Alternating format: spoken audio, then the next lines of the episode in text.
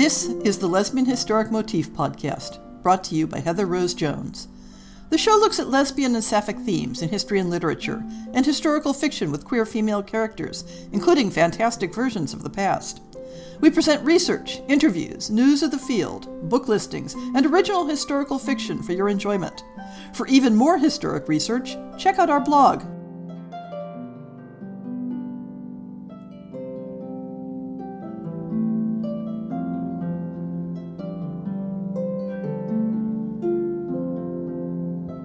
Today's essay is going to tackle the intersection of several topics that can involve misunderstanding, reinterpretation, and shifts in how language is used. But those ambiguities lie at the heart of understanding how Western women of the 16th through 18th centuries talked about Platonic love. And we'll get to what they meant by that very shortly. How that love was experienced and expressed in same sex contexts, and whether Neoplatonic love was compatible with sexual desires and relationships. There's a popular meme that hangs out on the internet that takes an image of two women being physically affectionate, or a passage from a letter or diary expressing love between two women, and captures it with, Yeah, sure, they're just good friends. Lesbians. In my opinion, this meme fundamentally misunderstands two important and contrasting elements of queer history. One is the position that sexual activity provides a hard, bright line that separates friendship and romance. The other is that we can look at people in history and definitively assign them to categories of queer and straight. The topic of Platonic love, as understood in the early modern period, provides a rich framework for exploring those topics. I'm going to start by noting that I am not a philosopher or a historian of philosophy. I'm going to oversimplify things, and we'll probably get some of the details wrong. And the exploration of Neoplatonism reaches far beyond questions around the philosophy of love. Today's essay is looking at a very small slice of Neoplatonic philosophy in the context of a fairly narrow span of history. But let's start with some basic groundwork. Plato was a Greek philosopher, specifically Athenian, who lived around the 4th century BCE. Together with his teacher Socrates and his student Aristotle, he is among the most familiar of the classical philosophers. The topics of his teachings covered the entire scope of human experience and existence, in addition to the world in general. Among the through lines in his teachings was the idea of idealized essences, or true natures, that represented the purest form of a thing, a concept, or an experience. This becomes relevant later, so remember it. Neoplatonism arose in the 2nd to 5th century CE in the context of a general interest in Greek scholarship within the Roman Empire. But wait, I hear you say. The 5th century is a long ways from the early modern period. Well, yes, let's keep going with this capsule history.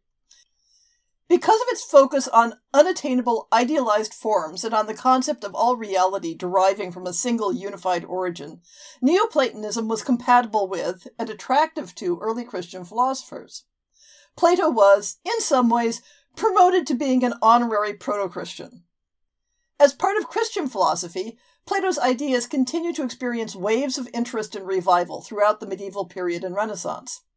It was this Renaissance revival of Neoplatonism and the ability of Plato's legacy to jump the gap to being embraced by Protestant philosophers as well, in England and elsewhere, that brings us to the subject of Platonic love in the early modern period. And here we need to step back earlier again. Because Plato was concerned with relating messy, complicated, imperfect things in the real world to idealized, perfect philosophical concepts, his opinions on love encompass the whole spectrum from complicated, imperfect loves to pure, idealized loves. Being Greek, he had multiple words to express certain parts of that spectrum, including eros, from which we get erotic, which generally refers to love that involves the libido. Philia, which is a love of friends and companions, a love of virtue embodied in specific people. Agape, which is an abstract love for all humans, for nature, for God, and a number of other distinctions for a full seven types of love. These types of love were not considered exclusive of each other. And in the messy, complicated way of things, what one felt for another specific human being was generally a mixture of several of them. Thus, if Platonic love referred to any type of love included in Plato's philosophy, then it would mean all types of love. But as the terminology developed, it had a more specific meaning, in large part because eros becomes treated as the default against which other types of love are contrasted.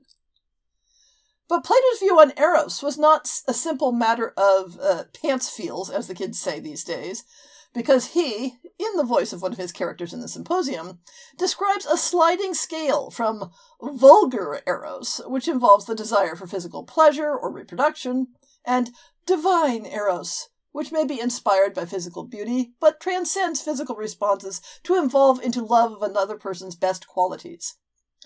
This was the goal for the philosopher interested in achieving perfection and becoming one with the universe to love with divine eros. And it is that form of love that the concept of Platonic love was based on. A love that was expected to be inspired by sensory attraction, but to transcend the pursuit of pleasure. It isn't a separate state from vulgar eros, but rather a different pole along the sliding scale. When Neoplatonism was incorporated into early Christian philosophy, which was already thoroughly imbued with ascetic ideals, the idea that love was nobler the farther it got from bodily pleasure was seized upon eagerly. By the Renaissance, the concept of Platonic love, as defining an affection based on love of a person's nobility, beauty, and spiritual qualities, was firmly established, especially as contrasted with love based on the sex drive. And now we need to step back again and talk about gender dynamics within the philosophy of love. Because, of course, the opinions voiced in Plato's Symposium were not concerned with love between men and women. Oh, that could fall under the category of vulgar eros, to be sure, and the love expected between husbands and wives could be categorized as a family duty sort of love. But the question of divine eros came into the question when considering the best way in which a mature man might experience and express his love for a youth. That topic is very complicated, and I'm not going to get into the details in this show. If you want a deep dive into the topic, it's one of the subjects that Foucault's The History of Sexuality is very good about, as long as you can cope with a discussion that functionally erases the existence of women. But the point is that same sex love has always been a through line in the concept of Platonic love. In the Renaissance, Neoplatonic ideas about love provided a context for male philosophers talking about the idealized love of men for other men in ways that could skirt the third rail of sodomy and embrace a variety of intense friendships as being not merely acceptable, but the pinnacle of human relations. Within this framework, the ideal love was only possible between equals. And that meant it was not possible between men and women, between whom there would always be a distinction of superior and inferior. Women were not left entirely out of the discussion, however. In 16th century Italy, Agnolo Firenzuola, in his discussion of Platonic love, describes how women may, quote, love each other's beauty, some in purity and holiness, as the elegant Laudomia Forteguerri loves the most illustrious Margaret of Austria, some lasciviously, as in ancient times Sappho from Lesbos, and in our own times in Rome the great prostitute Cecilia Venetiana. Unquote. This is the scale between divine eros and vulgar eros, recognized as being possible between women. Firenzuola treats both types as being related, though perhaps as two faces of the same coin rather than ends of a continuum of attraction. But increasingly, references to Platonic love become narrowed to what Plato considered divine eros, the type of admiration and affection that had transcended bodily pleasures. In English, we see this more specific sense of the word Platonic established in common use in the title and content of the 1635 play by William Davenant, The Platonic Lovers, which both flatters and satirizes the fashion for Platonic affections in the circle of Queen Henrietta Maria. The platonic lovers of the play, who are free to express physical affection publicly specifically because their love is not erotic, are brought around in the end to the joys of sexual desire. Henrietta Maria's patronage of Neoplatonic approaches to love came out of her connection to the French Précieuse movement, a female led social and literary fashion for courtly love, witty and refined conversational games, and a pushback against the culture of seduction and misogynistic sexuality prominent in the French court.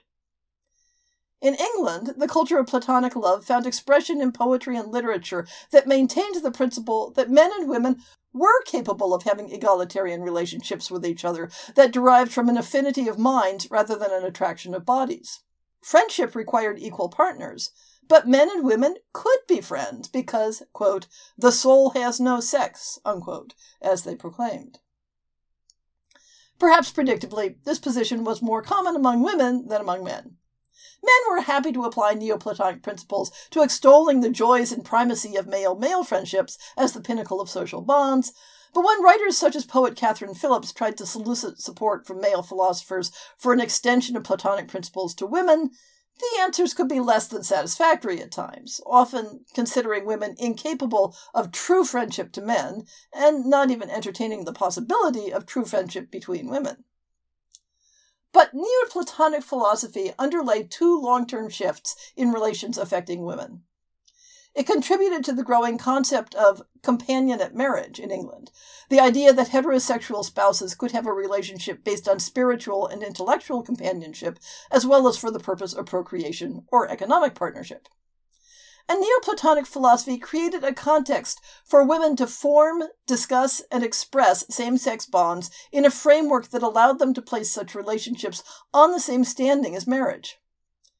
In various forms, from the 17th through the 19th century, women's same sex relationships had a series of accepted public models derived from the principles of Neoplatonic love that gave them personal permission and public license to express that love using the forms and language used for heterosexual bonds. But were such relationships lesbian in any meaningful sense? That's a multi layered question. The public discourse around Neoplatonic love between men and women featured a lot of debate around the question of sexuality. Was it possible for a man and woman to love each other platonically and not have it inevitably veer into a sexual relationship? Keep in mind that we're talking about eras when there was a certain level of assumption that if men and women were private together, one could assume that sex occurred. In part, this was due to the lack of social power and protections for women to refuse, and the general lack of consequences for men who took advantage. So the notion that a man and woman could have an intimate intellectual relationship that was completely non sexual was almost as radical as some of the fringe religious movements that sprang up in the same era. Some mixed sex platonic relationships succeeded in staying non sexual. Some eventually added a sexual component. Some were, from the start, both platonic in the sense of having an intellectual bond and sexual. To some extent, this aligns with Plato's original concept, whether you buy into it or not, that love was a sliding scale of mixtures of idealized and sexual desire. So, how do we interpret women's publicly expressed Platonic relationships in the 17th through 19th centuries? When women are declaring their love for each other, proclaiming eternal devotion, expressing a desire to share their lives and describing their admiration for the beauty, intellect, and personality of the other women, do we assume they're also having sex? Or do we assume that, of course, they aren't having sex because, duh, they told us it's platonic? We can look at this from two angles the use of the word platonic, and the question of how pairs of women existing within the platonic friendship tradition approached sexuality. For that matter, we can take a third angle. Is the question even relevant? So, did women use the term platonic in a way that actively excluded the possibility of sexual relations? The answers are varied. The 16th century Italian philosopher Tullia d'Aragona wrote a Neoplatonist treatise, Dialogues on the Infinity of Love, in which she argued that the only truly moral form of love was one that recognized both sexual and spiritual desires, and recognized that women were equal to men in both realms. While she focused on male female relations, she presents a position that recognizing the spiritual aspect of Platonic love does not mean excluding the sexual. At the opposite end of the scale of meaning, and decidedly later in time, we have the example of Anne Lister contemplating the nature of the relationship between Eleanor Butler and Sarah Ponsonby, and whether it was, quote, purely platonic, unquote. In the context of the diary entry, and knowing that Lister's relationships with women were definitely sexual, it's clear that she's using platonic in a sense that excludes sex. But one might quibble that her choice of words, purely platonic, suggests the possibility of relationships that were, if you will, impurely platonic and included sex. One difficulty in asking the question of how and when people used the term platonic in a sense that excluded sex, rather than simply not focusing on it, is the scarcity of women's writing discussing same sex sexual activity in open terms.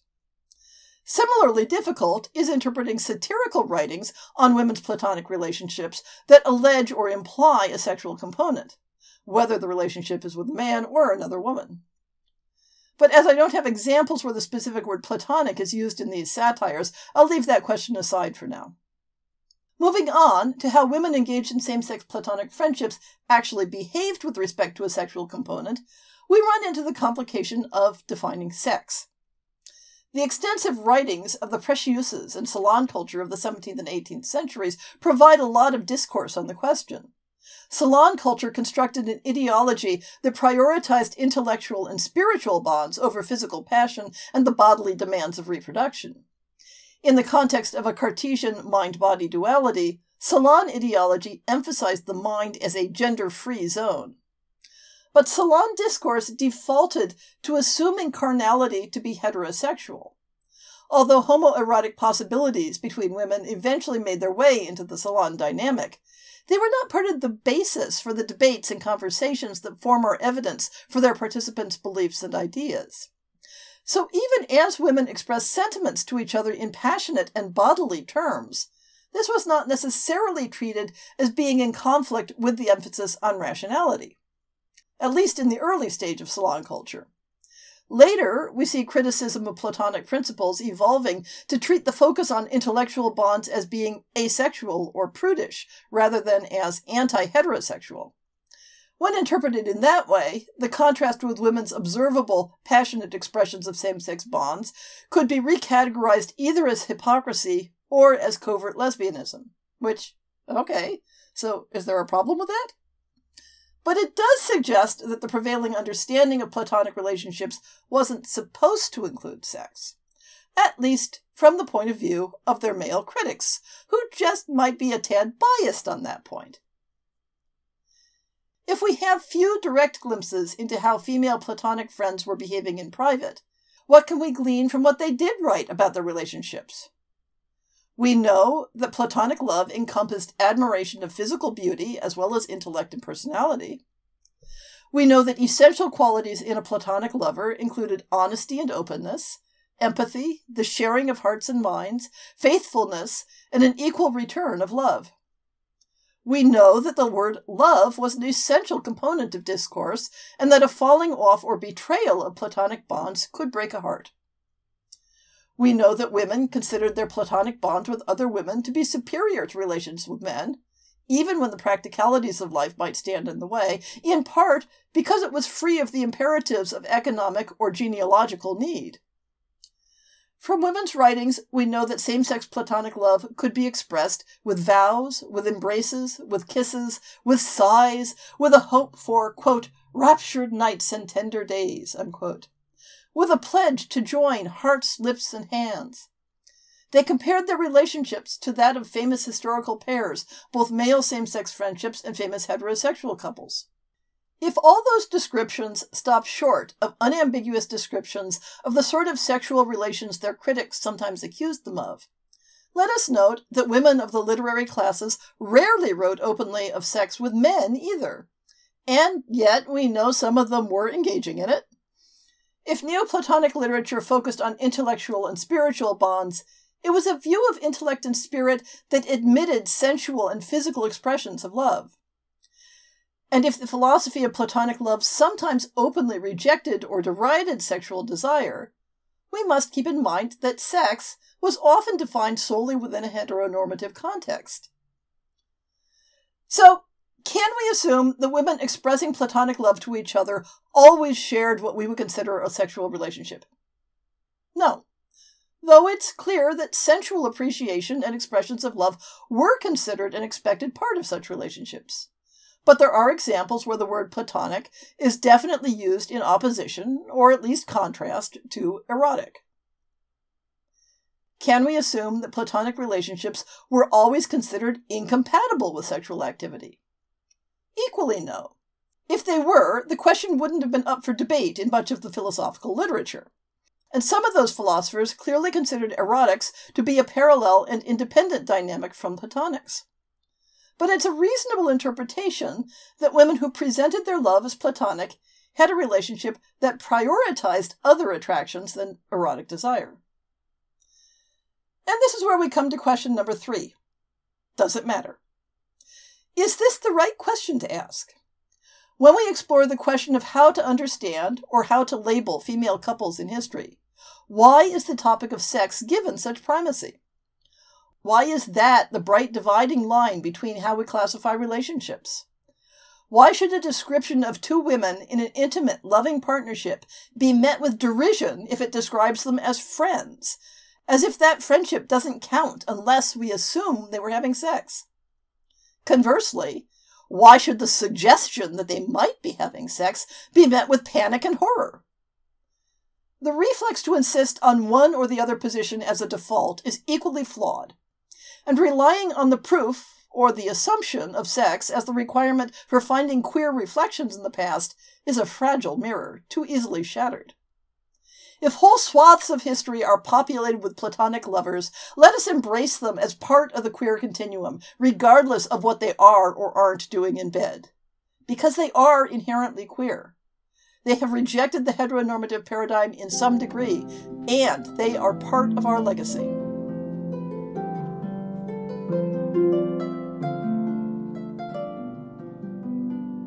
I hope you've enjoyed this episode of the Lesbian Historic Motif podcast. See the show notes for links to people and topics. Most shows will have a transcript linked as well. If you have a book announcement, a topic suggestion, or might like to appear on the show, please drop me an email. If you enjoyed this podcast, please rate it and subscribe on your favorite podcast app, and consider supporting our Patreon.